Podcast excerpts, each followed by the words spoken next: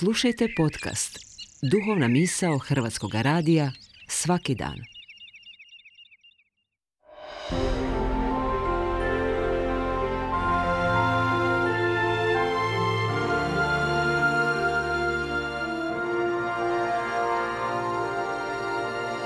Duhovna misao. Urednica je Blaženka Jančić.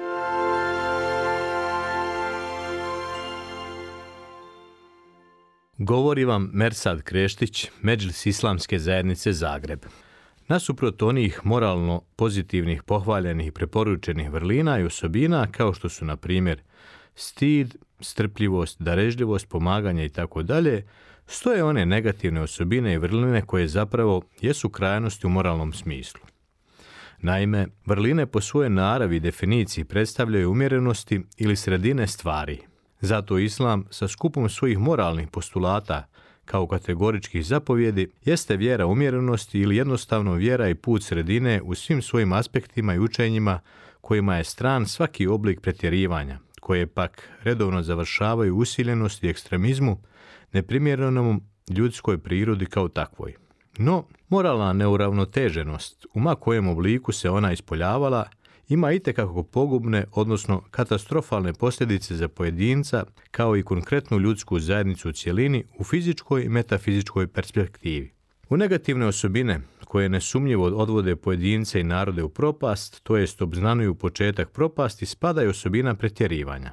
Pod pojmom pretjerivanje ne misli se samo na pretjerivanje u pogledu trošenja imovine ili metka, koje se onda naziva rasipništvo, već općenito na sve vrste pretjerivanja u djelima i riječima. Kuran jasno osuđuje pretjerivanje i one koje pretjeruju.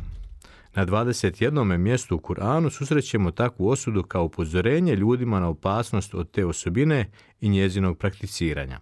Izdvojit ćemo ovaj kuranski ajet. Daj bližnjem svome pravo njegovo, i siromahu, i putniku, ali ne rasipaj mnogo. Zaista su rasipnici braća šeitanova. El Isra 26. i 27. ajet. Iz navedenog kuranskog ajeta, kao i drugih kuransko-hadijskih tekstova, možemo općenito govoreći razabrati različite poglede pretjerivanja kao negativne osobine. Islam ne zabranjuje ljudima stjecanja imovine, da njome posluju i uvećavaju je. Što više, Islam potiče svoje sljedbenike na takvu aktivnost. Ali ono što Islam zabranjuje jeste, s jedne strane, stjecanja imovine na haram, zabranjen način, i s druge strane, njeno trošenje na haram način. U jedan od načina trošenja imovine na haram način spada i pretjerivanje u njenom trošenju. Nažalost, ovaj vid trošenja imovine danas nije samo navika pojedinca, već i društva u cjelini.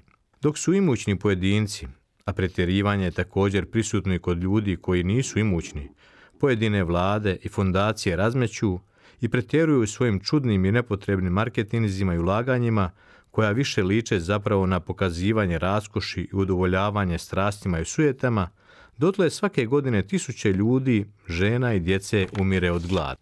Tek sa svjetskom ekonomskom krizom današnji ljudi su počeli prepoznavati važnost umjerenosti, nepretjerivanja i štednje, odnosno moralnih vrijednosti u poslovanju. Sve to važi za pojedinca i njegov kućni budžet, biti umjeren u potrebama, voditi računa o trošenju novca i štedjeti jesu oni temeljni principi ekonomskog poretka za pojedinca i društvo u cjelini.